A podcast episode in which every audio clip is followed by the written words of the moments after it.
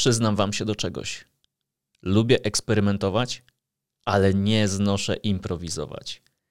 I w tym odcinku wychodzę poza moją strefę komfortu razem z moim gościem, bo obaj wiemy, że w strefie komfortu nic nie rośnie. Dzisiaj razem z Adamem Trojańczykiem, dyrektorem zarządzającym Invedo, człowiekiem, z którym na co dzień współpracuję i jednocześnie człowiekiem, który świetnie zna branżę startupową, Przemysł cztery zero, jak własną kieszeń, rozmawiamy bardzo daleko od tematów technologicznych i jednocześnie wyjątkowo blisko, bo skupiamy się na ludziach. Od ludzi wszystko się zaczyna, parafrazując Adama, i na ludziach wszystko się kończy. Stąd tytuł dzisiejszego odcinka. Ludzie są najważniejsi. I niech nie zmyli was pierwsza minuta, pierwsze pięć minut naszej rozmowy, gdzie tak ni z tego, ni z owego od razu zaczynamy od sytuacji w e-commerce'ach w związku z być może nadchodzącą recesją lub spowolnieniem, bo jak spotkaliśmy się dosyć spontanicznie kilka dni temu, a ja przez przypadek, no nie przez przypadek, ale miałem swój zestaw do mobilnego nagrywania podcastów, stwierdziliśmy, że nie mamy planu, ale chcemy bardzo porozmawiać i chcemy nagrać wspólnie odcinek, więc zacząłem tę rozmowę od tematu, który chodził mi po głowie jako pierwszy, żeby tak trochę się obwąchać, trochę się wybadać, a przede wszystkim trochę się pozderzać na początku, żeby kilka chwil później wskoczyć do głównego tematu tej rozmowy. Więc pierwsze minuty, nie powiem, że to jest podpucha, nie powiem, że w, wchodzicie w temat, który zupełnie nie będzie potem podjęty, bo założyliśmy, że jeżeli wam się spodoba nasza rozmowa, to flow, i to, co mamy do przekazania, to z chęcią nagramy bardziej technologiczny odcinek. Ale nie tym razem. Dzisiaj skupiliśmy się na przygotowaniach do nadchodzącej być może recesji i lub spowolnienia. No i spoiler, żeby się do tego przygotować, warto postawić na ludzi. Ludzi, których już mamy w organizacji, żeby zadbać o ich komfort, żeby zadbać o ich rozwój i żeby zadbać o to, żeby dać im powód, żeby zostali w naszej firmie i pomogli nam przejść przez, przez być może jakieś trudniejsze czasy, które gdzieś tam na horyzoncie się rysują. Zapraszam was do wysłuchania tej rozmowy. Podkreślam, tematem tego odcinka są ludzie, bo ludzie są najważniejsi i w trakcie naszej dyskusji, naszej wymiany zdań zobaczycie, że nie chodzi tylko o puste frazesy, bo Adam daje wiele przykładów ze swojej rzeczywistości, a w zasadzie z tego, jak to robimy w Invedo, żeby tworzyć miejsce możliwie przyjazne do współpracy. Zapraszam was do wysłuchania dzisiejszego odcinka. I jak myślę o trendach w I T, to z tyłu głowy zastanawiam się nad tym, które branże w tej branży będą mieć gorzej. I tak sobie myślę, że na przykład e-commerce może mieć trudniej w dwa tysiące dwudziestym trzecim roku, jeżeli uwierzymy w te wszystkie wiadomości o tym, że idzie spowolnienie, recesja, bo sobie tak wyobrażam, że ludzie przestaną kupować tyle nowych rzeczy, bo nie będzie ich na to stać finalnie. No ale z drugiej strony możesz sobie wyobrazić to, że taki e-commerce może ograniczyć ogrzewanie na przykład swojego magazynu, zmniejszyć zużycie energii, tym samym zaproponować trochę tańsze, tańsze produkty, niż gdybyś sprzedawał to w sklepie stacjonarnym, gdzie jednak koszty eksploatacji takiego budynku są zdecydowanie większe, więc to może być wręcz nowe zapro- znaczy zaproszenie do takiego nowego rozdania, jak mieliśmy w kowidzie, kiedy e-commerce rósł na potęgę i firmy otwierały się na nowe, nowe kanały dystrybucji. Tak samo w przyszłym roku może się wydarzyć ze względu na przykład na wysokie ceny energii. A w takim magazynie no, może być trochę ciemniej, może być trochę zimniej. To nie widzę tutaj, wiesz, mhm. problemów. Bo ja też myślę o tym, w ogóle nie myślałem o tych, w tych kategoriach, co teraz powiedziałeś, a zacząłem się zastanawiać nad tym, czy zaczną teraz powstawać sklepy, które sprzedają rzeczy z drugiej ręki przez internet. Już takie są, już możesz je spotkać. Oczywiście są, są oczywiście w mniejszości, ale słuszna teza, fajnie o tym, że o tym mówisz. Może my jako ludzie zaczniemy pozbywać się i wyprzedawać trochę rzeczy, które, które nie są nam potrzebne, właśnie po to, żeby, nie wiem, odbić się finansowo, żeby nadrobić jakieś zaległości w naszym budżecie, a może zrobić właśnie miejsce na, na nowe rzeczy, które będą nam potrzebne w jakiejś nowej, nowej rzeczywistości. Złapałem się tej tezy, bo przypomniał mi się Decathlon, który na początku dwa tysiące dwudziestego drugiego nie miał dobrej prasy przez swoje stanowisko w sprawie wojny w Ukrainie. A ostatnio wpadło mi w oczy gdzieś na LinkedInie informacja, że Decathlon zaczął otwierać sklepy, które polegają na tym, żeby zwracać im popsute rzeczy z Decathlonu, które oni będą naprawiać i będą dalej je puszczać w obieg.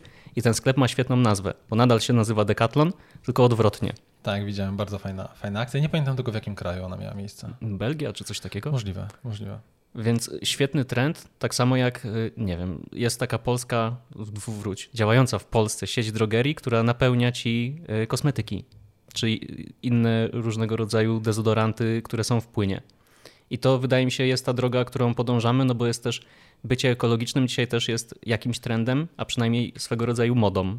Jak ty na to patrzysz? Wiele lat temu w, w, jednym z, w jednej z edycji programu Młodzi w Łodzi brał udział taki właśnie startup, który kosmetomat właśnie napełniał. Miał takie kosmetomaty, gdzie można było napełnić sobie swoje własne buteleczki kosmetykami różnych, różnych marek, więc ten trend już wtedy gdzieś powstawał. Teraz myślę, że to może się zdecydowanie umacniać. No właśnie, i dzisiaj będziemy rozmawiać o różnych trendach, więc zacznijmy tę rozmowę od początku, bo ona dla niektórych z was może brzmieć, jakby się zaczęła od środka i trochę tak jest, a porządkując. Dzisiaj ze mną jest Adam Trojańczyk, dyrektor zarządzający Invedo, mentor startupów, człowiek, który jest w tej branży od dawna. Jak o tym mówię, to się krzywi, że jest od dawna. Masz długą brodę może dlatego i nie wiem, czy to broda definiuje, jak długo jesteś w tej branży. Cześć Adam, miło mi Cię gościć na łamach podcastu Fundamenty Organizacji, gdzie dzisiaj chcę z Tobą porozmawiać o trendach, jakie nas mogą czekać w nadchodzącej przyszłości. I disclaimer dla wszystkich, którzy nas słuchają. Niekoniecznie opieramy się na raportach, a raczej na tym, co mówią nam nasze nosy, doświadczenie i to, co obserwujemy na dzień dzisiejszy w branży i dookoła nas. Jadam i dla tych wszystkich, którzy może nie do końca jeszcze mieli okazję na przykład czytać Twojego bloga albo spotkać Cię na imprezie startupowej, to jakbyś mógł dać jakiś kontekst na swój temat, a w zasadzie skąd się u Ciebie bierze to, że uważasz, że da się połączyć bycie humanistą z byciem inżynierem? Przede wszystkim to dziękuję Maćku za zaproszenie do Twojego podcastu. Wiem, że zbieraliśmy się do niego już chyba rok czasu, więc dziękuję za Twoją cierpliwość. Cieszę się, że możemy tutaj porozmawiać o trendach. Będzie to dla mnie duże wyzwanie ze względu na to, że jestem frisowym badaczem, więc nie opieranie się na raportach danych, które są jakby podłożem mojego stylu myślenia, będzie dla mnie wyzwaniem, więc fajnie, że mnie tak w ogóle challenge'ujesz, więc za to serdecznie dziękuję. A odpowiadając na Twoje pytanie odnośnie mnie, to w zasadzie w I T jestem, odkąd tylko pamiętam, od zawsze. Uwielbiałem komputery i swoje pierwsze programy pisałem jeszcze jako nastoletni chłopak na swoim Commodore sześćdziesiąt cztery. Już wtedy odkryłem, jak wspaniałe jest to móc wpływać na, na to, co te komputery robią, jak działają. No może co myślą, to już za, za, za daleko powiedziane, ale ta technologia zawsze była bliska, bliska mojemu sercu. A z drugiej strony była też ta moja humanistyczna część mojego charakteru, mojej duszy, która zawsze ciągnęła mnie w kierunku, wiesz, poezji, wierszy, takich długich nocy spędzanych na czytaniu książek, odkrywaniu takiej faktury wszechświata, ale napisanej właśnie prozą albo napisanym, zapisanym w postaci słów. I, I to też było bliskie mojemu sercu, więc nie umiem tych rzeczy od siebie rozdzielić i dlatego uważam, że jestem humanistą i trochę inżynierem, albo trochę humanistą, a bardziej inżynierem. To chyba zależy też od dnia, ale to się w ogóle zupełnie nie wyklucza. Uważam, że w, w branży nowoczesnych technologii potrzebne jest też takie serce, jak mają humaniści, którzy powiedzą, że człowiek powinien być w centrum technologii, że, że technologia jest dla człowieka, a nie człowiek dla niej. Jesteśmy obaj w branży I T, razem mamy przyjemność współpracować ze sobą i wydaje mi się, że największym wyzwaniem, które można gdzieś opisać w kontekście dzisiejszego naszego spotkania, jest kwestia rekrutacji i tego, co się wydarza na rynku, jeśli chodzi na przykład o dużych graczy. Ostatnio Facebook poinformował ludzi, że zwolnili jedenaście tysięcy pracowników i ogólnie mówi się też o tym gdzieś, że nie wiem, Microsoft spowalnia, jeśli chodzi o rekrutację i różne inne duże firmy, że ma być różnie ogólnie na rynku i pojawia się to słowo recesja. Wiem, że masz na ten temat swoje przemyślenia i pytanie jest takie, co z tą recesją, o której wszyscy mówią? Dobre pytanie. Wiesz co, myślę, że jeśli chodzi o Facebooka, to jest to bezpośrednio połączone ze spadkami na giełdzie i powiązane też z tym, że ludzie opuszczają tą platformę i jednak tak duża liczba osób pracujących na pokładzie może nie być w tym momencie im potrzebna, więc dochodzi tutaj do do wyrównania trochę. Podobnie w Microsoftie. No musimy też brać pod uwagę i w innych takich spółkach technologicznych, ale musimy brać pod uwagę to, że mieliśmy trochę tą górkę covidową, gdzie firmy przechodziły transformację cyfrową w ostatnich latach. To wszystko było tak dynamiczne i tak się zmieniało, że firmy na potęgę zatrudniały osoby, do, które zajmowałyby się tym ich światem I T, który był dla nich nieznany i zatrudniały ich na potęgę i czasem zbyt dużo. No i teraz, kiedy te firmy już się mocno ucyfrowiły, te procesy zostały dobrze opękane, opracowane, no to tych osób może jest zwyczajnie za dużo na pokładach tych firm. Natomiast branża I T, w ogóle branża nowoczesnych technologii jest bardzo chłonna, więc jeżeli chodzi o te zwolnienia, to ja głęboko wierzę, że ci ludzie zaraz znajdą pracę w innych miejscach, tam gdzie właśnie brakuje tych specjalistów, bo tych specjalistów na rynku, na rynku zdecydowanie jest za mało. Jeżeli chodzi o samą recesję, trudno o tym jeszcze, no ekspert, znaczy trudno mi jest wypowiedzieć się jednoznacznie na ten temat. Eksperci mówią, że faktycznie mamy już z nią do czynienia, niektórzy mówią, że za chwilę, za chwilę przyjdzie, inni tłumaczą, że mamy bardzo niskie bezrobocie jednak na tym poziomie, więc trudno jest mówić o recesji. No, niezależnie od głosów jednej czy drugiej strony, na pewno widzimy wzrosty cen, które, które się pojawiają, wzrosty cen produktów, wzrosty cen usług, wysoką inflację, która, która szaleje po świecie, ale ja bym był jeszcze ostrożny.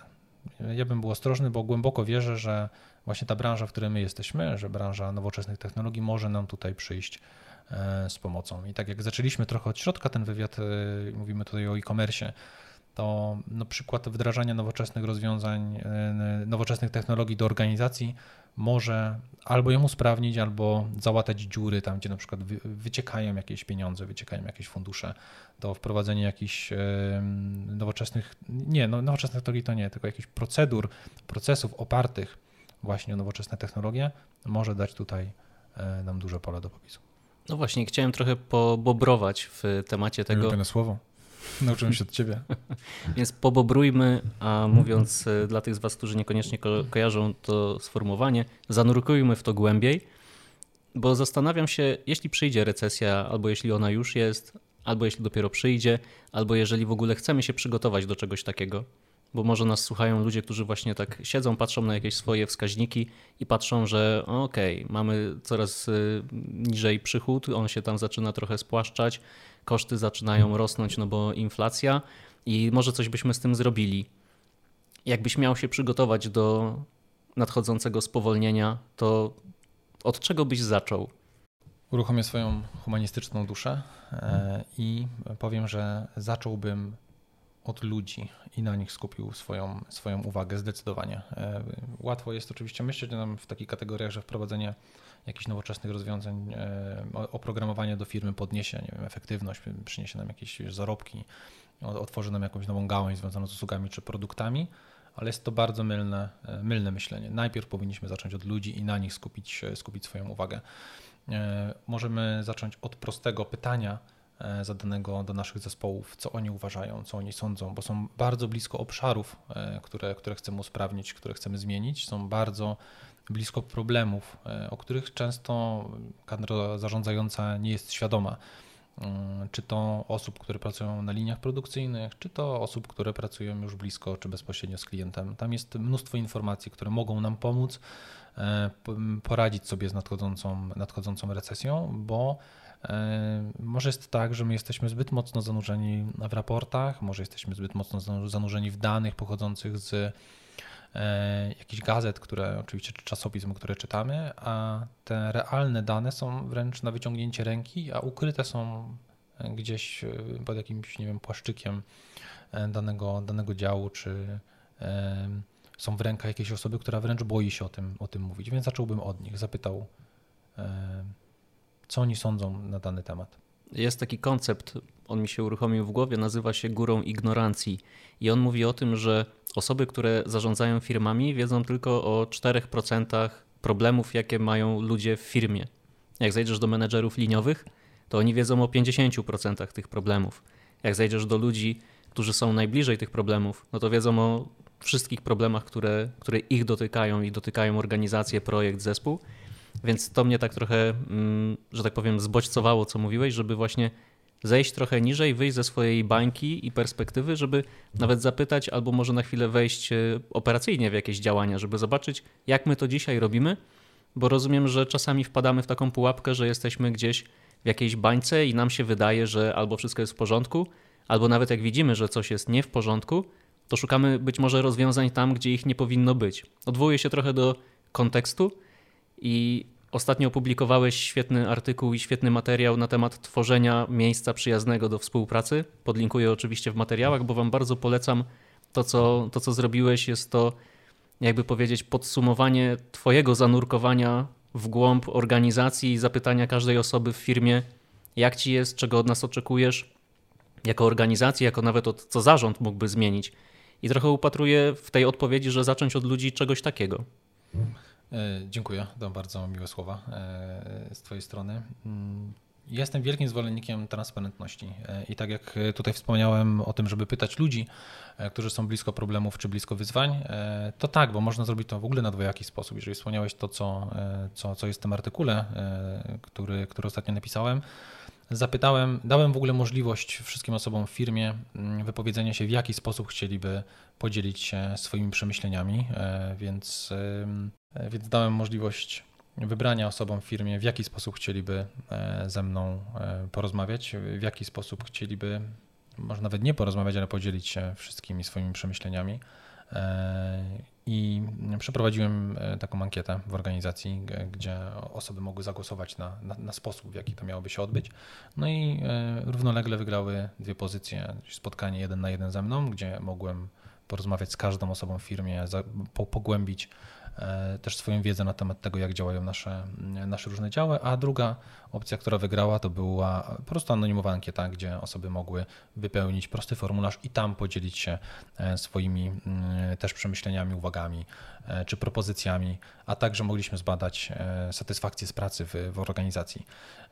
I jedno z takich kluczowych pytań, które zawsze zadawałem na tych spotkaniach czy w, czy w ankiecie, które było chyba najbliższe mojemu sercu, to to jest to, że gdybyś ty był lub była za sterami firmy, prowadziła, była szefem, szefową, to co byś zrobiła, jaka byłaby pierwsza rzecz, którą, którą byś usprawniła. To też, jest, to też pokazuje po pierwsze to, z kim rozmawiamy i jaki, jakim obszarem dana, dana osoba się opiekuje i nastawienie, a także jest dla nas taką ogromną studią, studnią pomysłów, w których potem możemy, z których potem możemy czerpać. Mhm. A jak jesteś już po tym procesie, bo to trwało miesiąc, to, to działanie? Po, po, ponad miesiąc praktycznie, bo to jeszcze dochodzi do tego ten, ta cała logistyka, czyli umawianie się ze wszystkimi, wiesz, niektórzy są na urlopach, kogoś nie ma, to, to, to też jest wyzwanie. No właśnie i tak się zastanawiam, skoro już to się gdzieś trochę uleżało w głowie u ciebie, u ludzi, jak myślisz o tym z perspektywy czasu, to... Co było dla ciebie najbardziej wartościowe z tego, że zapytałeś ludzi, którzy są operacyjnie w projektach, trochę odciąłeś się od swoich zadań strategicznych, prawdopodobnie bardziej niż trochę, jednocześnie zainwestowałeś dużo czasu w spotkania z ludźmi, gdzie czytałem komentarze pod twoim wpisem na blogu, że fajny pomysł, ale jak mam, nie wiem, kilkaset osób w organizacji, to niewykonalny. Wydaje mi się, że mimo wszystko warto się zastanawiać, jak można chociaż w części zrealizować taki pomysł, jaki ty um, przeprowadziłeś w Invedo. I zastanawiam się, co dzisiaj z perspektywy czasu dla ciebie jest najważniejsze. Bliskość drugiego człowieka. To nie tylko chodzi o te informacje, które pozyskałem, ale to, że mogłem być z tymi, z tymi osobami na tych spotkaniach i że osoby, które pracują u nas w organizacji, mogły poczuć, że ja też jestem blisko, jestem blisko dla nich, że nie jestem kimś daleko, bo tak jak wspomniałeś, często zarządy, często osoby decyzyjne oddzielają się od, od, od, od, od pracowników różnych działów, może dla swojego komfortu, może dla bezpieczeństwa. Tak bym nie chciał, nigdy nie chciałbym tak pracować. Więc chciałbym, żeby osoby, które, które są u nas w organizacji, wiedziały, że ja tam jestem, że jestem tą strukturą wsparcia, która może pomóc im zrealizować cele, które, które sobie zakładają. Bo jedno z pytań, które jeszcze zadawałem na tych spotkaniach, było to, czy jest coś, co cię blokuje w, w twojej pracy, czy udało ci się dowieść swoje cele, które sobie założyłeś lub założyłaś. No jeżeli nie i nie udało się, no to ja tam byłem na tych spotkaniach. Mogłem od razu reagować, mogłem od razu zmieniać, mogłem nie wiem, zareagować w jakikolwiek sposób, wesprzeć, czy rzucić nawet pomysłem, jak, jak dany problem można byłoby rozwiązać, albo docierało do mnie coś, o czym zupełnie nie miałem pojęcia. Więc to bycie koło człowieka jest super ważne w tym, w tym, w tym wypadku. Pokazujemy taką swoją ludzką twarz, taką prawdziwą twarz, że, że to my jesteśmy tymi... Um, Jest takie z angielskiego, nie wiem jak to się nazywa, tymi osobami, które jadą po prostu tym samym wagonikiem mhm. z ludźmi. To jest ten lider, jak to, jak to się tłumaczy na język polski? Nie wiem, maszynista.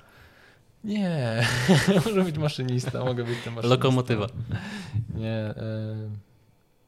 Wygooglujemy. Wygooglujemy. I, i, I chciałbym podjąć też ten wątek, trochę podbić to, tą aktywność, to zadanie. Nie wiem, jak to określasz, co ty robiłeś, co to była jakaś misja, działalność, jak to określić? Czy to było twój wtorek jak każdy inny? Ja to było, to w Invedo mamy taki rytuał wyznaczania sobie celów miesięcznych i każdy cel, który sobie wyznaczamy, ma prowadzić do, do czegoś większego, do, do, do usprawnień, do tego, że będziemy rośli, czy to wiedzę, kompetencje ludzi, świadomość, czy nasze usługi, czy, czy, czy produkty, to co robimy będzie przynosiło też wartość dla naszych klientów. Więc nazwałbym to celem trochę z takiego rozumienia naszego wewnętrznego. A gdybym tak z zewnątrz miał zupełnie powiedzieć, to trochę taka misja, na którą, na którą poszedłem, misja pozyskania też informacji i sprawi- sp- sprawienia, że nasze środowisko współpracy będzie jeszcze, jeszcze lepsze. Jak mówisz misja, to ja jako frisowy wizjoner, skoro ty już też nawiązałeś do frisa, to ja jako frisowy wizjoner, jak słyszę misja, to mówię do siebie wizja. I ta prezentacja, to działanie, ten cel miesięczny, o którym powiedziałeś, nazwałeś, że chcemy stworzyć możliwie przyjazne miejsce do współpracy. I odwołując się do tego aspektu ludzkiego, który ma nas najbardziej przygotować na recesję, to ja rozumiem to w takich też kontekstach, że jeżeli ludzie nas opuszczą albo żeby doprowadzimy do tego, żeby tych ludzi na przykład pożegnać się z nimi albo ich zwolnić, brzydko mówiąc, to potem no, recesja zawsze się kończy. Finalnie, może nie zawsze, ale giełda zazwyczaj jest na zielono, tylko wszystko jest kwestią czasu. I jak myślę o tym miejscu przyjaznym do współpracy, to ktoś, kto teraz słucha tego podcastu, może sobie pomyśleć, no każda firma tak robi. I jak mówimy o tym koncepcie, o tej misji, wizji, nazwijmy to jak chcesz, ja szukam różnego rodzaju takich dowodów społecznej słuszności, że robimy to na co dzień. Jednym z tych dowodów jest to, co ty zrobiłeś przez półtora miesiąca, czyli spotykałeś się z ludźmi z organizacji. Drugim z takich dowodów, to akurat ja mam przyjemność dokładać tę cegiełkę do tej misji i wizji, jest wdrażanie różnego rodzaju, a w zasadzie drugiego badania psychometrycznego do organizacji, bo teraz wprowadzamy coś takiego jak badanie, które odpowiada na pytanie albo pomaga, może tak, które pomaga odpowiedzieć na pytanie, czego potrzebujemy, żeby być w życiu szczęśliwymi.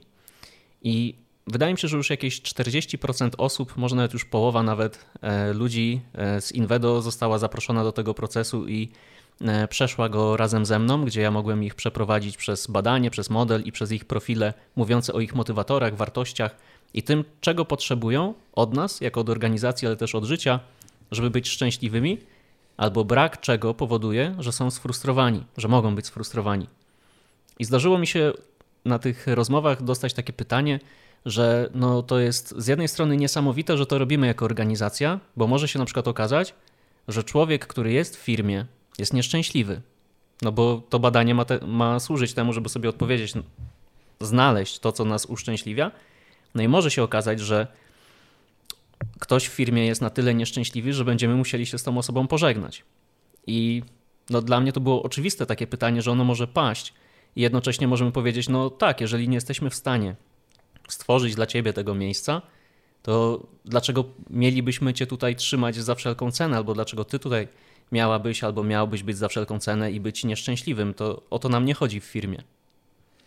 Jakie ty masz przemyślenia na temat właśnie takich, powiedzmy, ktoś mógł powiedzieć, no to jest ryzyko. Dajecie ludziom możliwość sprawdzenia, co was uszczęśliwia. Pytacie ludzi, co was gniecie w firmie i nagle dowiad- możecie się dowiedzieć czegoś niewygodnego, z tym nic nie zrobicie. I jednocześnie ci ludzie mogą odejść i tym samym nie przygotujecie się na tą recesję. Jak ty patrzysz na te ryzyka, o których teraz mówię? E, bardzo wielopłaszczyznowo. E, Tam jest wiele, wiele wątków też, które poruszyłeś i które myślę, że możemy zacząć eksploato- eksplorować. Eksplorować. Może być. Jeżeli będziemy wiedzieli, co w naszej organizacji ludzi kręci, co im się podoba, to będziemy w stanie to umacniać. Jeżeli będziemy wiedzieć, co im się nie podoba lub co jest takim czynnikiem ryzyka, że któreś, któreś z osób będzie chciał od nas odejść, to możemy coś z tym zrobić. Ale mamy tą wiedzę i coś z tą wiedzą możemy zrobić. I to już od nas zależy, czy ją wykorzystamy, czy nie. No jeżeli nie, no to oczywiście podnosimy jakieś ryzyko. No ale chyba lepiej wiedzieć, co jest, co jest nie tak w organizacji, niż nie mieć tego, tej świadomości. A nawet jeżeli nie chcemy, tak jak wspomniałem, nic z tym zrobić, no to bierzemy to pełne ryzyko i tą samą tą odpowiedzialność na siebie jako, jako osoby, tą decyzję podejmującą.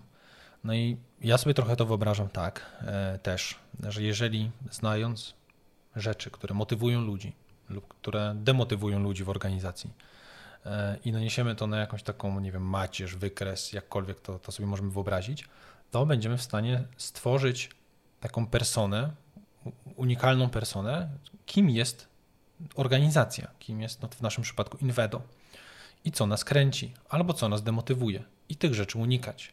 No mogę taki przykład, jeżeli się, taki przykład dać, że jeżeli okaże się, że na przykład wszyscy potrzebujemy porządku albo wszyscy potrzebujemy spokoju, to będziemy w stanie w taki sposób komun- się komunikować, w taki sposób zarządzać organizacją, żeby ludziom, którzy u nas pracują, ten porządek zapewnić. I za tym porządkiem też idzie bezpieczeństwo.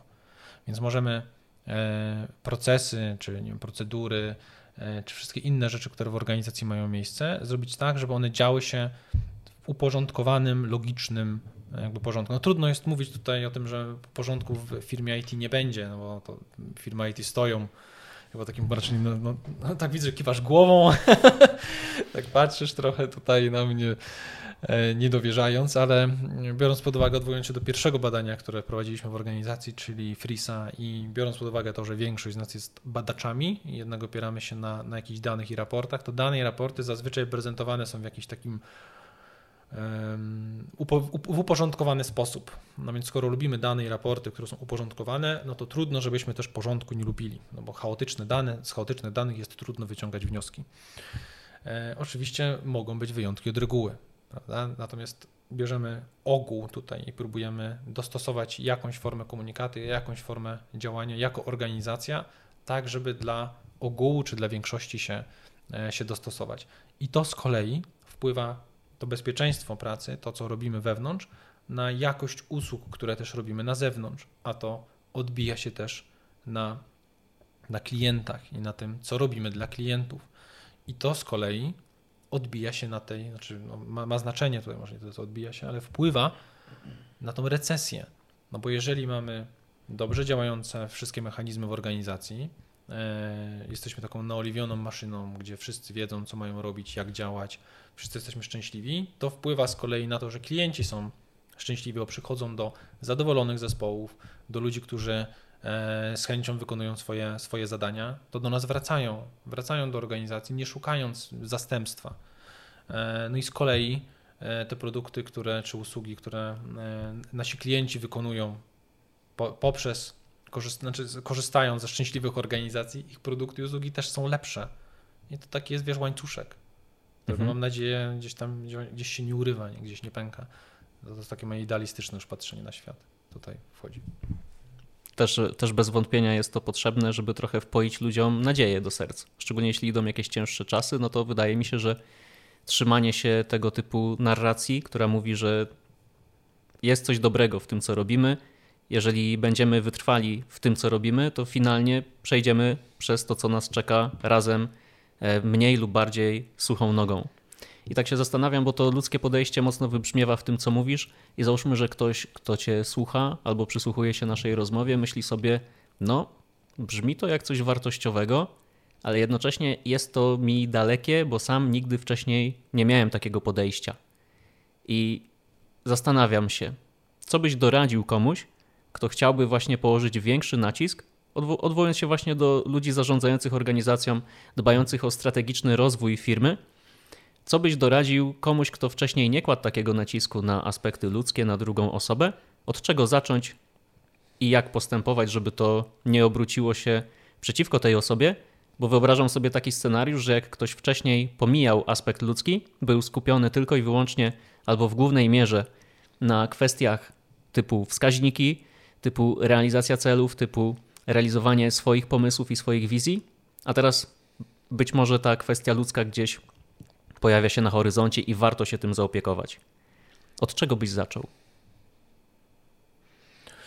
Zadałbym sobie pytanie, dlaczego w ogóle tak robiłem, dlaczego postępowałem w ten sposób, że te rzeczy były dla mnie najważniejsze. No bo odkrycie tego, tej przyczyny tego, tego postępowania i zrozumienie samego siebie pozwoli mi dopiero yy, odkryć yy,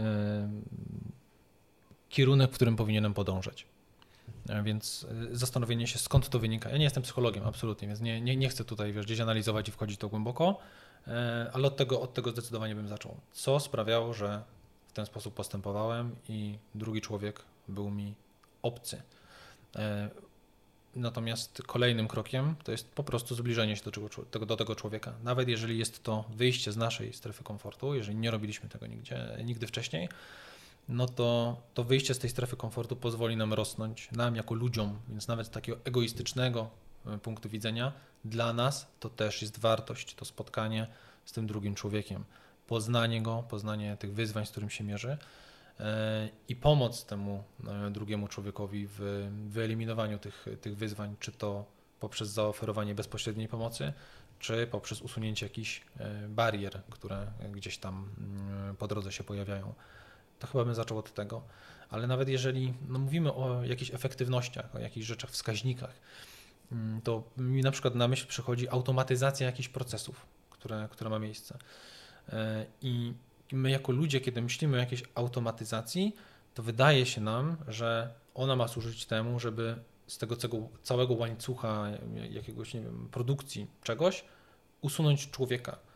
Natomiast kiedy będziemy myśleć w sposób, że chcemy zautomatyzować jakiś kawałek procesu dlatego, żeby uwolnić potencjał danej osoby w innym obszarze i takie, takie nastawienie, taka idea, która będzie nam przyświecać, kompletnie zmienia to, co robimy. Bo wspomniałeś o rekrutacji wcześniej tutaj, prawda? No i teraz, jeżeli jesteśmy w stanie, na przykład wśród rekruterów, wśród osób, które szukają jakichś, jakichś talentów dla naszej organizacji, zautomatyzować jakiś proces, te rzeczy, które są powtarzalne, uzupełnianie Exceli, wysyłanie jakichś wiadomości, zarządzanie C R M-em, informowanie ludzi o, o postępach w, w, organi- w, w rekrutacji, nie wiem, czy automatyzacja komunikacji na wewnętrznym Slacku, tak jak my to robimy, kiedy kandydat przychodzi do nas, to dostajemy informację o tym, że na Slacku osoby, które są odpowiedzialne za daną rekrutację, dostają informację, że ktoś pojawił się nowy w procesie, mogą zobaczyć jego C V, wypowiedzieć się, mamy kalendarze, które automatycznie umawiają spotkania u, u nas w organizacji i ta automatyzacja sprawia, że wszyscy razem mamy dużo więcej czasu i wszyscy mamy dużo większe pokłady kreatywności w wymyślaniu coraz to lepszych rozwiązań. Więc z jednej strony mamy ludzi, którzy są najważniejsi. Dla jednych firm jest to tylko slogan na ścianie budynku. Inne firmy przykładają do tego zupełnie inny punkt ciężkości. A jednocześnie w naszej rozmowie pojawia się kwestia technologii, która potrafi być dzisiaj bardzo potężna i użyteczna i prawdopodobnie właściwie użyta może pomagać. Jak według Ciebie użycie i w ogóle myślenie o tym, że technologia jest dźwignią, parafrazując Ciebie, możemy przygotować się do nadchodzącej recesji czy też spowolnienia, a może wręcz do tego, żeby nasz biznes wystrzelił jeszcze bardziej? Masz na to jakieś swoje takie podejścia, strategie, które Tobie się sprawdzają? Jak tak w ogóle mówiłeś, zadawałeś to, to pytanie, które teraz padało i mówiłeś o tej technologii skupianej wokół, wokół ludzi, to w ogóle otworzył mi się w głowie jeszcze inny wątek. Wiesz, taki, który... Jak sobie zobaczysz, bo te, technologia, tak jak, tak jak wspomniałeś, jest super mocarna. Daje nam, no nie, nie chcę tak mówić, ale no już tak powiem, nieograniczone, no nieograniczone możliwości. I kiedy myślimy o tej technologii wykorzystywanej w pozytywny sposób, boimy się skupiać na ludziach. Ale jak to od, byśmy odwrócili i zobaczylibyśmy, jak myślą cyberzbóje, e, cyberprzestępcy, to oni wykorzystują tą technologię głównie przeciwko ludziom. Oni wykorzystują ją w taki sposób, żeby wpływać na organizację poprzez ludzi, wpływać na organizację poprzez, no, z wykorzystaniem jakichś umiejętności socjotechnicznych, poprzez infekowanie komputerów osobistych osób, które pracują w tych organizacjach, żeby potem te informacje, pieniądze, dane z tych firm wykorzystywać, a te dane następnie znowu wykorzystywać przeciwko innym ludziom. No to skoro cyberprzestępcy tak bardzo skupiają swoją uwagę na ludziach, czy to, tak jak wspomniałem wcześniej, czy nie wiem, zamykając ich nawet w jakichś bańkach, nie wykorzystując to już jako potem do względów politycznych, to dlaczego my jako organizacje, które chcemy zmieniać świat na lepsze, chcemy robić, dostarczać jeszcze lepsze usługi czy produkty, boimy się skupiać na ludziach, kiedy myślimy o technologii. I to jest taki w ogóle wątek, który teraz mi tak się w głowie, w głowie, w głowie zdecydowanie otworzył. Na ten strach, jak go obserwujesz? Jak to się przejawia? Strach? Mhm. No, że boimy się uwzględniać technologię w rozmowach o ludziach. Czy to buduje jakieś przekonanie, że jeżeli pójdziemy za mocno w technologię, to będziemy mniej ludzcy? Wiesz co, to jest taki, strach to może jest zbyt duże słowo, ale, ale jak myślimy w ogóle o tym, że chcemy coś usprawnić w organizacji, to myślimy o procesie, to myślimy o jakiejś maszynie, to myślimy o jakiejś, sprzeda- o jakiejś sprzedaży. Nie myślimy o tym, że zrobimy coś dla człowieka, który pracuje w tej maszynie, nie zrobimy czegoś dla naszego sprzedawcy czy działu sprzedaży, tylko myślimy bardziej, bardziej podmiotowo. No tak nazwałem to trochę strachem, ale dlaczego mhm. się boimy? Nie wiem, bo ludzie może przychodzą, odchodzą, może robimy coś dla procesu, który jest w jakimś stopniu niezmienny, bezpiecznie jest w ten sposób, w ten sposób myśleć. Nie wiem, to już tak trochę popłynąłem. To wracając, bo zastanawiam się, jakie masz zdanie w następującej kwestii. Bo niektóre firmy budują swój wzrost, swoją efektywność na ludziach. No bo ktoś mógłby powiedzieć, no przecież ludzie są najważniejsi. Zgadzam się, co do tego drugiego. Bo z pierwszym, czyli z budowaniem swojego wzrostu i efektywności na ludziach, ja wewnętrznie mocno się nie zgadzam. Bo ludzie przychodzą i odchodzą. Tych najlepszych w organizacji jesteśmy w stanie utrzymać, miejmy nadzieję, że jak najdłużej, ale ci najlepsi, nie powiem, że zawsze, ale bardzo często sobie chcą pójść gdzieś dalej, rozwijać się albo robić swoje własne biznesy i budując biznes oparty na ludziach, jesteśmy skazani na to, że jak człowiek nam odejdzie z organizacji, to jakbyśmy stracili rękę, nogę, a może w niektórych przypadkach też głowę. Prawda?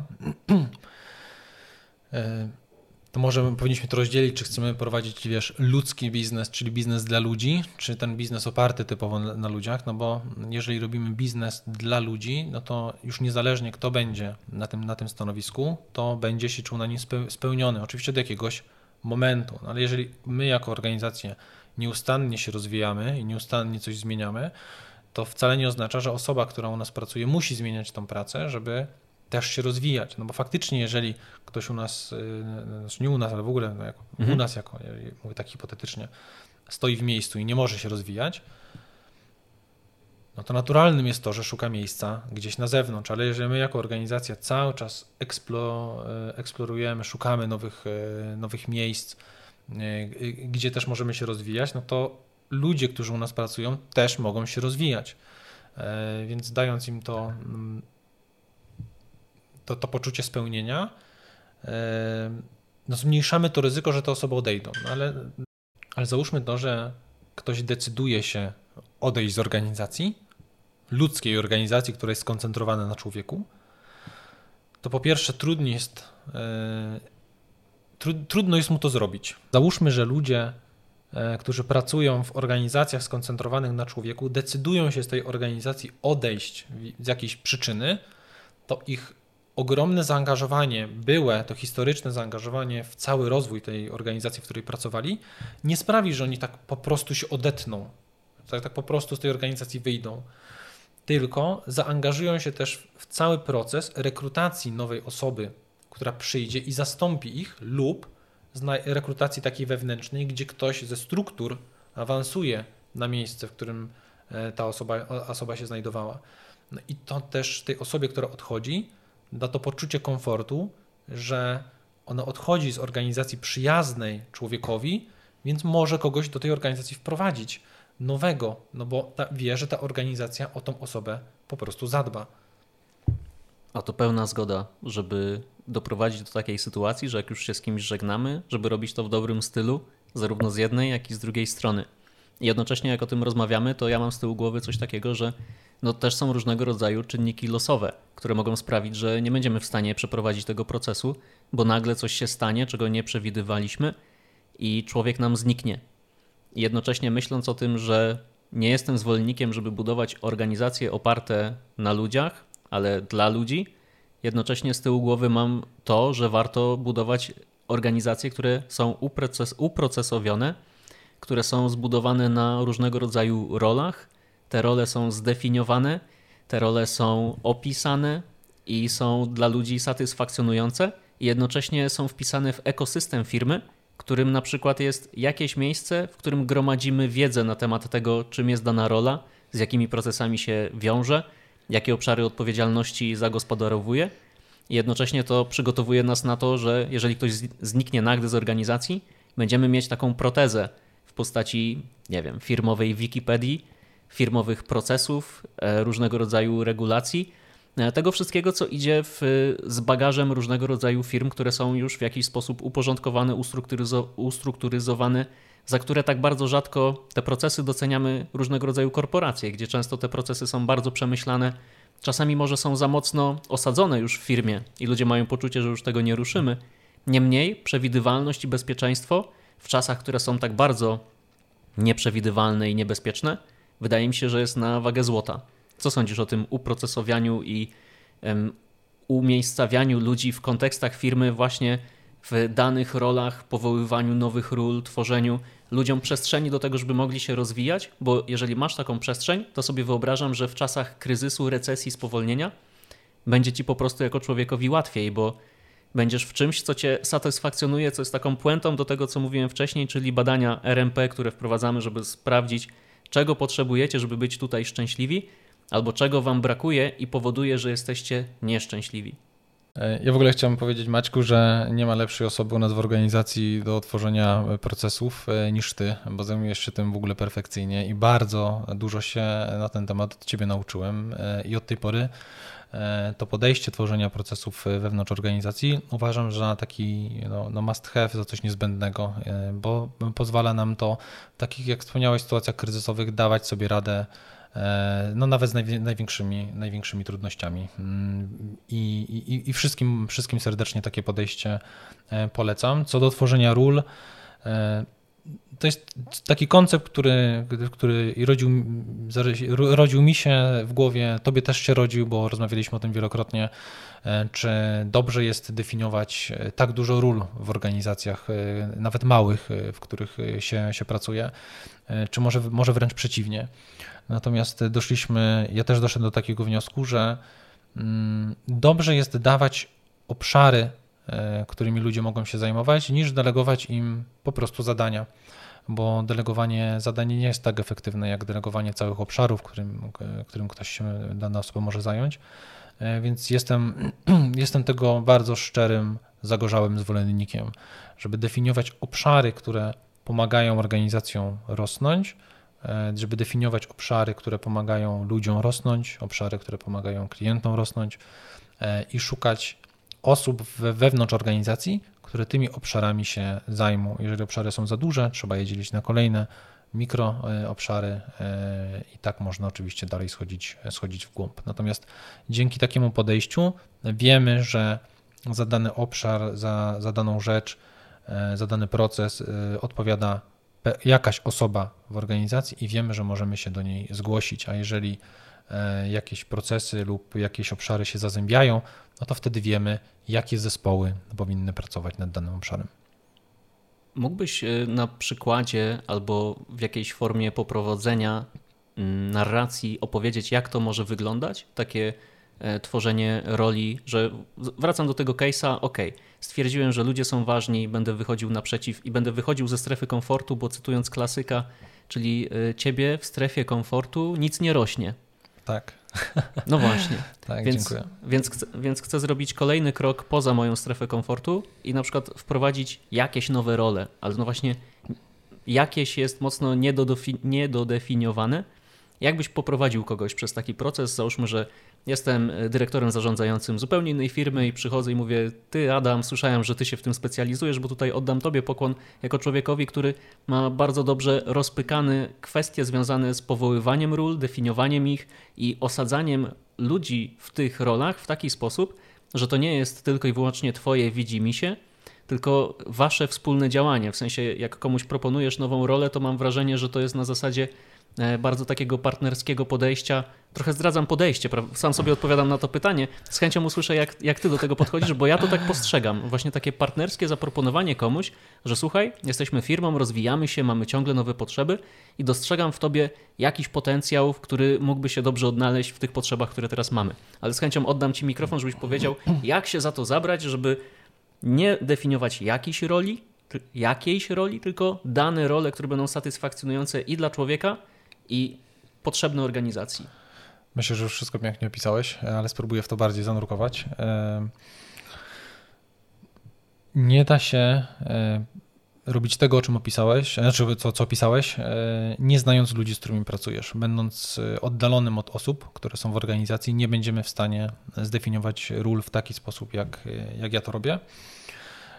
Wyobraźmy sobie, że nasza organizacja składa się z jakichś suwaczków, nie? I te suwaczki tam mamy jakąś efektywność, jakieś, nie wiem, bezpieczeństwo, załóżmy, o którym teraz będę opowiadał. Tak, mamy takie dwa suwaczki. I kiedy widzimy, że pewien któryś z suwaków jest za nisko i nie możemy nic z nim zrobić, a chcielibyśmy go podnieść do góry, na przykład to bezpieczeństwo, o którym teraz będę mówił, oznacza to, że musimy znaleźć osobę w organizacji, która pomogłaby nam ten suwaczek podciągnąć do góry, właśnie związany z tym, z tym, z tym zakresem. I szukamy wtedy w organizacji osoby, która specjalizuje się w tym danym zagadnieniu. I to niekoniecznie musi być osoba, która jest osobą, nie wiem, na przykład menadżerem wysokiego czy średniego szczebla. Mogą to być osoby, które pracują na przykład bardzo blisko klientów, pracują w jakichś, w jakichś, w jakichś projektach, ale wiemy, że mogą się w tym wyspecjalizować. I tylko pójście do nich, partnerska rozmowa, pokazanie im perspektywy, wdrożenie, pełna transparentność, pokazanie, jak działa biznes, gdzie są problemy, gdzie są wyzwania i na co musimy się, się, się szykować i dokąd no my jako organizacja chcielibyśmy iść, daje takie pole do popisu dla tej, dla tej, dla tej osoby. Z drugiej strony może jest to trochę błędem, bo też narzucamy jakiś kierunek, prawda? Tylko to też zależy od osoby, z którą rozmawiamy, bo do niektórych osób wystarczy powiedzieć, że chcemy podnieść taki wskaźnik jak bezpieczeństwo, a do innym, innym osobom trzeba będzie pokazać cel, do którego dążymy, a ta osoba nas do tego celu, celu zaprowadzi. Ale tak jak wspomniałeś, tylko szczera, transparentna rozmowa i wyłonienie takich talentów, które są w organizacji, daje nam możliwość kierowania takich ról. A z drugiej strony, to co, o czym ostatnio nawet rozmawialiśmy, że jeżeli nie znamy tak do końca osób w organizacji, które mogłyby się zająć danym obszarem, można zrobić swojego rodzaju casting, czyli ogłosić role, które są potrzebne w organizacji, żeby organizacja rosła w siłę, no i zaprosić osoby do aktywnego udziału w budowaniu tych, tych, tych ról czy nowych struktur. Mhm. Czyli mamy taką fazę przygotowania się do tego, zebrania informacji o ludziach albo od ludzi. Następnie jest pewnie co, jakieś spotkanie z człowiekiem i przedstawienie mu już czego. Bo tutaj chcę przejść z tobą cały proces, żebyśmy wyszli z takim guideline'em, tutorialem, pomocnikiem dla kogoś, kto chciałby się za to zabrać, więc jeśli, jeśli mogę, to, że tak powiem, pocisnę temat kawałek po kawałku. Jasne, dobrze, już, to już wracam. Um, idziemy na spotkanie z człowiekiem, um, mówimy mu o, o tej propozycji, pytamy się oczywiście, czy, czy dana osoba chciałaby wziąć udział w tym przedsięwzięciu, budowaniu nowej roli no, i czy budowaniu nowej struktury w organizacji. Jeżeli wszyscy jesteśmy na tak, to proszę zawsze tą osobę, żeby opisała tą rolę, jak ona ją widzi, żeby powstał jakiś dokument, w którym ta osoba przedstawi wizję tego, co będzie robiła w organizacji i jak chciałaby pracować, określiła swoje mocne strony, no i taki krótki opis, który, którego nie bałaby się pokazać innym ludziom w organizacji, no bo chodzi o tą transparencję, jak to miałoby działać. W międzyczasie ja robię dokładnie taki sam dokument, czyli mam taką wizję, która mi przyświeca jakby patrzenie tak górnolotnie na organizację, mhm. bo osoba, z którą się spotykam, może patrzeć przez takie... Przez swój pryzmat. Tak, przez, przez swój pryzmat, dokładnie, dziękuję. Ja mam trochę jeszcze, wiesz, no, no, z lotu ptaka wgląd na inne rzeczy. Spotykamy się po tygodniu, po dwóch tygodniach. Proszę, żeby osoba przedstawiła to, co, co udało jej się zrobić. Pokazuje też swój dokument, czyli zbijamy to razem, co jest dobre, a co nie, co chcielibyśmy wykreślić, co nie jest, co absolutnie jest w ogóle niemożliwe do realizacji, bo na przykład dana osoba nie czuje się w tym, w tym kompetentna, albo jeżeli chciałaby, nie czuje się kompetentna i tak chciałaby iść w tym kierunku, to co możemy zrobić, żeby na przykład dana osoba tego się nauczyła, zdobyła jakąś wiedzę. I trochę tak, wiesz, merdżujemy to, to wszystko, co, co, tam się, co, tam się, co tam się dzieje. No i nie podejmujemy tej decyzji jeszcze na tym spotkaniu, tylko dajemy sobie chwilę czasu, żeby się z tym, z tym przespać. Potem tym dokumentem dzielimy się z innymi osobami w firmie, tak żeby wszyscy wiedzieli dokładnie, że ta osoba od dziś zajmuje się w, w organizacji na przykład jakimś procesem.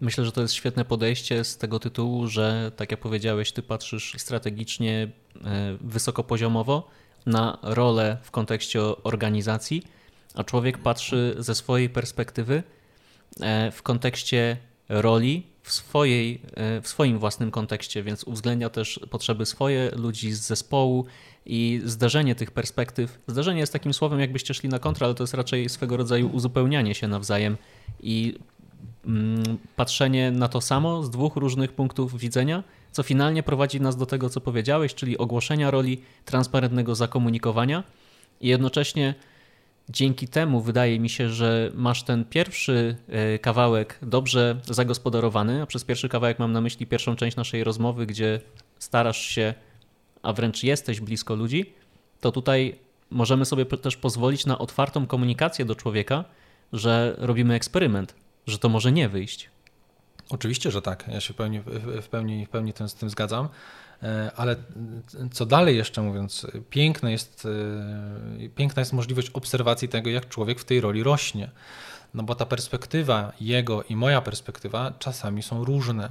No i mimo tego, że komunikujemy wszystko, co się da w organizacji transparentnie, to osoby pracujące na przykład w, w innych zespołach trochę tak jednym uchem to wrzucają, a drugim to, to dziś wylatuje, bo nie dotyczy to bezpośrednio projektu, w którym dana osoba pracuje. Natomiast jeżeli ta osoba z projektu wchodzi automatycznie gdzieś, gdzieś wyżej i zaczyna pracować nad, nad, nad większym obszarem, to ta zmiana nastawienia i sposobu myślenia no, następuje, no, di- jest diametralna i nagle wow, jakby kiedyś jako nie wiem, programista musiałem skupiać się tylko na tym, czy dostarczam kod.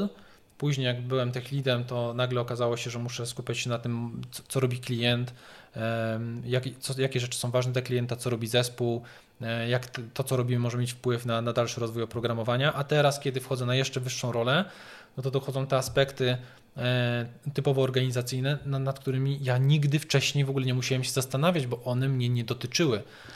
Więc to, da, to po pierwsze pozwala ludziom się rozwijać, no i też nam pozwala patrzeć na to, to jest, to jest wspaniałe. I też patrzeć inaczej na organizację. Teraz ty u mnie uruchomiłeś pewien proces myślowy, bo jak sobie czasami rozmawiam z różnymi ludźmi z różnych firm, szczególnie tymi ludźmi, którzy, których możemy określić mianem szefami, to oni, my jako szefowie borykają się często z czymś takim, że ludzie nie biorą odpowiedzialności, że ludzie myślą tak bardzo wąskotorowo, patrzą tylko na swoją robotę, a pomijają taki kontekst no i biznesowy, wysokopoziomowy.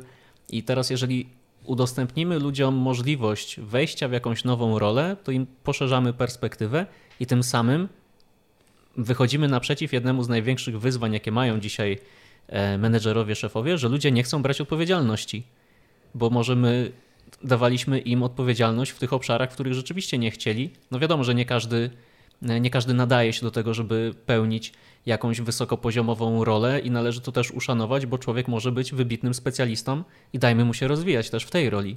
Dokładnie, pełni się z tym zgadzam. Powinniśmy dać swobodę kreowania ról, swobodę, swobodę rozwoju, bo niektórzy chcą wejść głęboko w daną technologię, w której się rozwijają, w dane zagadnienie, w daną dziedzinę, a niektórzy chcą patrzeć z lotu ptaka, tak jak, tak jak my musimy patrzeć. Nie wszyscy są do tego powołani, nie wszyscy mają takie możliwości, tak jak nie wszyscy mają możliwości, żeby stać się ekspertami w danej dziedzinie. Żeby być, nie wiem, wybitnym neurochirurgiem, też wiadomo, że nie będzie się wybitnym pediatrą, bo, bo, bo nie ma takiej możliwości, ale są oczywiście nie wiem, interniści, którzy muszą znać wszystkie dziedziny medycyny, ale no nie przeprowadzą operacji na otwartym mózgu. I to samo tyczy się naszych biznesów, gdzie no musimy mieć no różne, różne perspektywy i one wszystkie są bardzo istotne i wszystkie są ważne i wszystkie są potrzebne. sto procent. W ogóle teraz ym, siedzę tu z takim, nie powiem, że poczuciem winy, ale będziemy musieli, Adam, nagrać kiedyś drugą rozmowę, w której zaczepimy się mocniej o te kwestie technologiczne i biznesowe, bo dzisiaj już nie wrócimy do e-commerce'u, zatrzymamy się na tym wątku tam, gdzie się zatrzymaliśmy na początku rozmowy, bo chcę jeszcze zanurkować, zabobrować w inną kwestię taką ludzką. Ta rozmowa, jeśli jeszcze tego nie słyszycie, dotyczy tylko i wyłącznie aspektów ludzkich. Jeżeli przyszliście po coś innego dzisiaj, to sorry, będzie dogrywka w przyszłym roku. Jak zbierzemy dane i będą raporty i będziemy sobie rozmawiać czarno na białym o tym, jakie trendy tutaj będą trendować w dwa tysiące dwudziestym trzecim roku. A to są trendy dotyczące ludzi, Maćku, po prostu. Wydaje mi się, że są najważniejsze ze wszystkich, bo koszty nieudanych rekrutacji obaj wiemy, jak są katastrofalne i już nie chodzi nawet o pieniądze. Chodzi o ten czas, o takie koszty alternatywne działań, których nie podejmujemy, bo nie mamy właściwych ludzi na pokładzie, bo na przykład pozwoliliśmy sobie na to, żeby nasi właściwi ludzie nas opuścili. No bo jak dzisiaj myślimy o tym, dlaczego ludzie odchodzą z organizacji, no to ukuło się takie myślenie, że ludzie odchodzą przez toksycznego szefa, toksyczną kulturę organizacyjną, ewentualnie dla pieniędzy. W sensie ten aspekt finansowy jest tym, który wybija się najmocniej, no bo jakoś musimy powiedzieć naszemu szefowi, że jednak nie chcę z tobą pracować, bo płacą mi gdzieś więcej. I jak o tym myślę, to ludzie nie odchodzą przez szefa czy przez toksyczną organizację, w sensie nie tylko przez to, ale oni nie zostają dla szefa i nie zostają dla kultury organizacyjnej, bo na przykład ona jest niezgodna z ich wewnętrznymi motywatorami albo po prostu coś ich ciśnie, chcieliby się rozwijać, a firma jest na to zamknięta. I właśnie przechodząc dalej do rozwoju, bo wydaje mi się, że rozwój ludzi w organizacjach jest największym kapitałem, jaki możemy tym ludziom zaproponować. Nawet jeżeli na początku naszej współpracy czy swojej drogi zawodowej oni niekoniecznie uważają, że potrzebują się rozwijać, no to to też przychodzi trochę z czasem. I chciałem Cię zagadać, o, zagadać, zapytać o podejście do definiowania, wyznaczania ścieżek rozwoju w firmach technologicznych. Najpierw, jakie masz zdanie na ten temat i jakie masz zdanie na ten temat?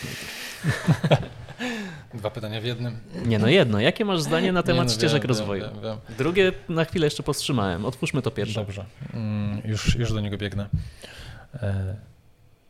Uważam, że są niezbędne, żeby dać ludziom swobodę rozwijania swoich umiejętności. To, co mamy w Invedo, to mamy ścieżki zdefiniowane dla osób w firmie, których w danym obszarze jest więcej niż kilka, bo trudno jest definiować też ścieżki rozwoju dla jednoosobowych działów w organizacjach. Dlatego warto zadbać o to, że jeżeli, tak jak w firmach technologicznych, mamy programistów, deweloperów, Q A-ów czy product ownerów, warto tam wprowadzać ścieżki, ścieżki rozwoju, ścieżki kariery, ze względu na to, że nie dopuszczamy do sytuacji, gdy, gdzie nagradzamy umiejętności negocjacyjne, a nie wiedzę danego człowieka. I mając ścieżki kariery, to z takiego z wyjścia punktu związanego ze sprawiedliwością, jeżeli będą osoby w organizacji, które będą miały takie samo doświadczenie, taką samą wiedzę, taki sam, no w naszym przypadku też, bo to, to akurat wchodzi do, do, do tego salary formuła, taki sam staż pracy, będą te osoby zarabiały tyle samo. I jeżeli jakaś osoba wejdzie na, na, na wyższy poziom, albo może, może się cofnę, nawet nie, że jak jedna osoba wejdzie, tylko jeżeli zdecydujemy się, że jakaś osoba, że my jako organizacja na, na tym poziomie powinna zarabiać więcej, to wtedy nie, nie, nie podnosimy wynagrodzenia dla jednej osoby, tylko dla wszystkich w organizacji i to jest po prostu sprawiedliwe. Poza tym pozwala nam jako organizacjom wyłączyć te umiejętności negocjacyjne i nagradzamy ludzi za to, że oni faktycznie, faktycznie zdobywają, zdobywają wiedzę i że się rozwijają i wtedy te rzeczy dzieją się automatycznie. Przykład programistów. Jeżeli programista pracujący w zespole zdobywa jakieś nowe umiejętności, które w tych ścieżkach rozwoju są zdefiniowane na jakimś poziomie, no to na ten poziom automatycznie wchodzi. I to się dzieje jakoby z automatu. I za tym idzie wzrost wynagrodzenia, wzrost właśnie ten, ten jego, tego, tego jego poziomu i my nie musimy o tym decydować. Pod warunkiem, że mamy dobrze stworzone procesy, które unikną uznaniowości albo pozwolą jakoś przemykać, nie? Tam mhm. gdzieś, gdzieś, gdzieś na, na, na, pomiędzy tymi, tymi procesami. Ale daje nam to jako kadrze zarządzającej poczucie bezpieczeństwa, że osoby w organizacjach będą chciały się rozwijać, że będą się rozwijać, będą potrafiły coraz to nowsze rzeczy. A też ludziom daje taki komfort, że jeżeli stwierdzą, że wypełnili jakiś parametr, zdobyli jakąś kompetencję i już są na wyższym poziomie w ścieżkach rozwoju, to w przypadku Invedo po prostu idą do osoby, która się opiekuje danym obszarem, czy to będzie head, lead, czy na przykład ktoś, kto bezpośrednio współpracuje z tą osobą i odpowiada za weryfikację tych kompetencji, no to otwierają sobie wątek na Slacku, piszą: hej, zdobyłem tę i tę umiejętność, jestem gotów albo gotowa, żebyś mógł to sprawdzić. Człowiek sprawdza, jeżeli jest okejka, no to po prostu, że tak powiem, procedujemy to dalej do administracji, która po prostu przygotowuje aneks do umowy i temat jest zamknięty i wszystko się może odbyć w ciągu dosłownie, nie wiem, jednego, kilku dni. Tak. Nie potrzeba żadnych długich, bardzo złożonych procesów, które by wielokrotnie sprawdzały, że czy na pewno już to potrafisz, bo dobrze zdefiniowane ścieżki rozwoju potrafią to usprawnić, ułatwić i tak jak mówisz, odchodzić od tej po prostu uznaniowości, czy też jeżeli ktoś świetnie się prezentuje na zewnątrz, a nie do końca być może performuje tak, jak byłoby to oczekiwane, ale potrafi się sprzedać, no to wtedy gramy na tych samych zasadach wszyscy. I to wprowadza dużo porządku, ale jednocześnie też zakładam, że kosztowało to firmę wiele pracy, żeby dojść do tego momentu, że dzisiaj na stronie internetowej, jak sobie wejdziecie na invedo kropka com slash careers, tam jest link do ścieżek rozwoju dla programistów, dla Q A ów, czyli dla testerów, testerek w naszym przypadku, i dla product ownerów. I jak do czegoś takiego dojść, że można się tym, mówiąc wprost, pochwalić na stronie internetowej? To był bardzo długi i złożony proces. Zaczęliśmy od wprowadzenia ścieżek rozwoju dla programistów, ponieważ tych osób w organizacji jest najwięcej. Usiedliśmy do tego z naszym Head of Technology. Wcześniej próbowaliśmy zrobić to w, w mikrozespołach razem ze wszystkimi w firmie. Natomiast to się nie udało ze względów po prostu logistycznych, umawiania spotkań, na których jest kilkanaście, kilkanaście osób. To, to jest bardzo trudne. Więc usiedliśmy wspólnie z Grzegorzem, naszym właśnie Head of Technology, żeby zdefiniować ścieżki w taki sposób, aby umożliwiały one wzrost wszystkim osobom w firmie, będącym w każdym projekcie, bo to też jest bardzo ważne, żeby te ścieżki rozwoju, czyli wejście na kolejny poziom, nie było zależne od projektu, w którym jesteśmy, który na przykład wszedł w fazę utrzymania i nie daje możliwości zdobywania jakiejś, jakiejś wiedzy. Jest to sposób, znaczy u nas ścieżki rozwoju definiują człowieka nie tylko pod względem samych umiejętności i wiedzy, że nie wiem, tam masz taki wiesz checkboxa i musisz sobie zaznaczyć, że umiesz to czy tamto, tylko masz postawę, musisz sobą reprezentować zestaw jakichś wartości, zestaw jakichś umiejętności, które towarzyszą deweloperowi będącemu, będącemu na danym poziomie. Oprócz poziomów oczywiście mamy też odznaki, takie jak oznaka analityka, czy, czy na przykład autorytetu, czyli osoby, która reprezentuje firmę, firmę na zewnątrz. Też trzeba spełnić szereg, szereg opcji, które, szereg wymagań, raczej bym tak może to, to zdefiniował, które, które są zawarte w danej, w danej odznace. No i kiedy już wdrożyliśmy pierwsze ścieżki, ścieżki deweloperskie, kiedy one po pierwszych takich miesiącach życia w organizacji, lekkich zmianach, dopasowaniach, bo to nie jest tak, że raz je zrobiliśmy, one już na zawsze z nami zostaną, tylko je zmienialiśmy, eksplorowaliśmy, eksperymentowaliśmy z nimi, stworzyliśmy kolejne ścieżki dla działu Q A, tutaj już z Q A leadem, to już była też inna osoba, przy pomocy też od naszego Head of Technology Grzegorza wdrażaliśmy kolejne i następnie dla product ownerów ten sam proces był wdrażany. Musimy pamiętać o tym, że to nie jest tak, że jak raz je, raz je wdrożymy, to one będą z nami w takiej postaci, w jakiej są już na zawsze. Trzeba je regularnie sprawdzać, weryfikować, czy dajemy wszystkim osobom w organizacji faktyczną możliwość rozwoju i samo stworzenie tych ścieżek rozwoju, takiego dokumentu, który gdzieś będzie sobie wisiał, bez tych procesów, o których ty wspomniałeś, czyli żeby one się działy wewnątrz danych zespołów, też będą nikomu niepotrzebnym po prostu dokumentem.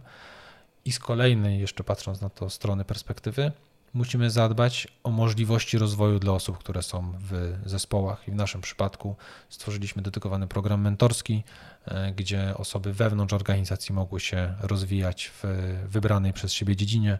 Stworzyliśmy program Buddy, czyli program wdrożeniowy do, do nowych projektów, gdzie dane osoby, które przychodzą do organizacji, wchodzą do projektu, ale wchodzą też bezpośrednio do ścieżek rozwoju, wiedzą jak, w jaki sposób się rozwijać. Cały proces feedbackowy, który pozwala danej osobie w organizacji wiedzieć, jak pracuje, na jakim jest poziomie, jak zespołom się pracuje z daną osobą.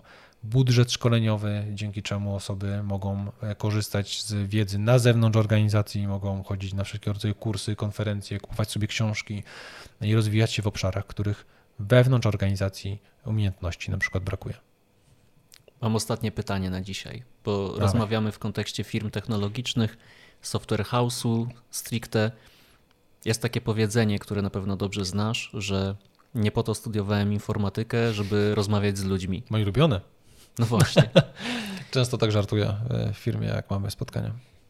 I ostatnie pytanie jest takie. Jakbyś mógł, że tak powiem, klamrą spiąć naszą całą rozmowę i powiedzieć ludziom, dlaczego ludzie w tych firmach I T są szczególnie ważne. Przecież robimy oprogramowanie. W czym problem, nie?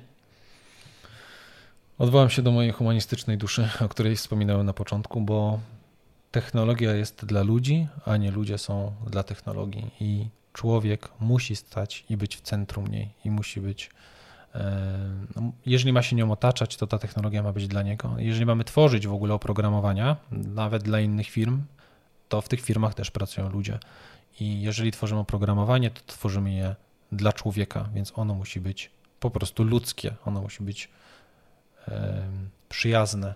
Ono musi mieć taką mm, użyteczne? No to jest też dobre, dobre słowo, tak. Musi być też, też użyteczne, tak żebyśmy chcieli z tego oprogramowania korzystać. No i bez takiego postawienia się, bez tej empatii, która jest dla niektórych może obca w, w tych nowoczesnych technologiach, nie da się stworzyć niczego dobrego. I tak samo firm technologicznych bez empatii, bez umiejętności społecznych, bez nastawienia na człowieka też nie da się tworzyć. No bo to, co stoi na podstawie firm technologicznych, to też nie jest technologia, to jest komunikacja, bo w to, w jaki sposób my się komunikujemy, w to, w jaki sposób działamy, pozwala nam dopiero tworzyć nowoczesne rozwiązania, pozwala nam dopiero używać tej technologii i to, jak wypowiemy rzeczy, które mają być zrobione, to one tak będą zrobione. A jak błędnie się będziemy komunikować, to będziemy robić złe rzeczy. Doskonała puenta. Technologia jest miksem naszej komunikacji i naszej współpracy. Tak to, tak to zrozumiałem. Adam, wielkie dzięki za dzisiaj. Ja dziękuję. Ja dziękuję za, za to zaproszenie i możliwość tutaj porozmawiania z Tobą.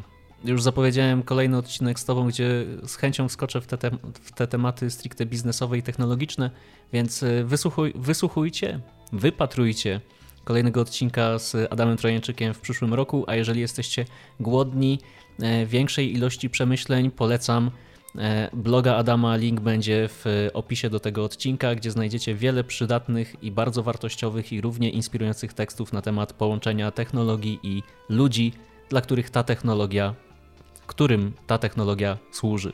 Dzięki jeszcze raz i Dziękuję. do zobaczenia. Dziękuję, do zobaczenia. Hej, jeżeli jeszcze tutaj jesteś i nasza rozmowa gdzieś zostanie z Tobą, tak według Ciebie przez jakiś czas, bo coś było w niej dla Ciebie wartościowego, to sprawdź proszę, czy obserwujesz mój podcast na Spotify i Apple Podcast, żeby nie przegapić kolejnych odcinków. I jednocześnie zachęcam Cię do oceny tych treści, bo możesz tam wybrać jedną, dwie, trzy, cztery, a może pięć gwiazdek, w zależności od tego, na ile te treści, które przygotowuję sam albo z moimi gośćmi, przypadają Ci do ucha. Dzięki Tobie mój podcast będzie piąć się po drabinie algorytmu, a dla mnie będzie to wyjątkowy dowód uznania z Twojej strony, bo jakby nie było, każdy z nas od czasu do czasu potrzebuje uznania, aprobaty, akceptacji i jeżeli kiedykolwiek zdarzyło Ci się stworzyć cokolwiek do internetu, wiesz jak bardzo to jest trudne, jak autor potrzebuje od czasu do czasu docenienia swojej pracy. I właśnie Cię o to proszę. A jeżeli uważasz, że jakiejś firmie, jakiemuś dyrektorowi zarządzającemu, C E O, founderowi, komuś z C-level albo po prostu menedżerowi, liderowi przydałoby się trochę bardziej zwrócić oko swej jaźni na takie ludzkie aspekty we współpracy, podeślij tę osobie moją i Adama rozmowę. Będziemy niezmiernie wdzięczni, a Ty być może uratujesz komuś dzień. Do następnego odcinka. Dzięki za dzisiaj. Cześć.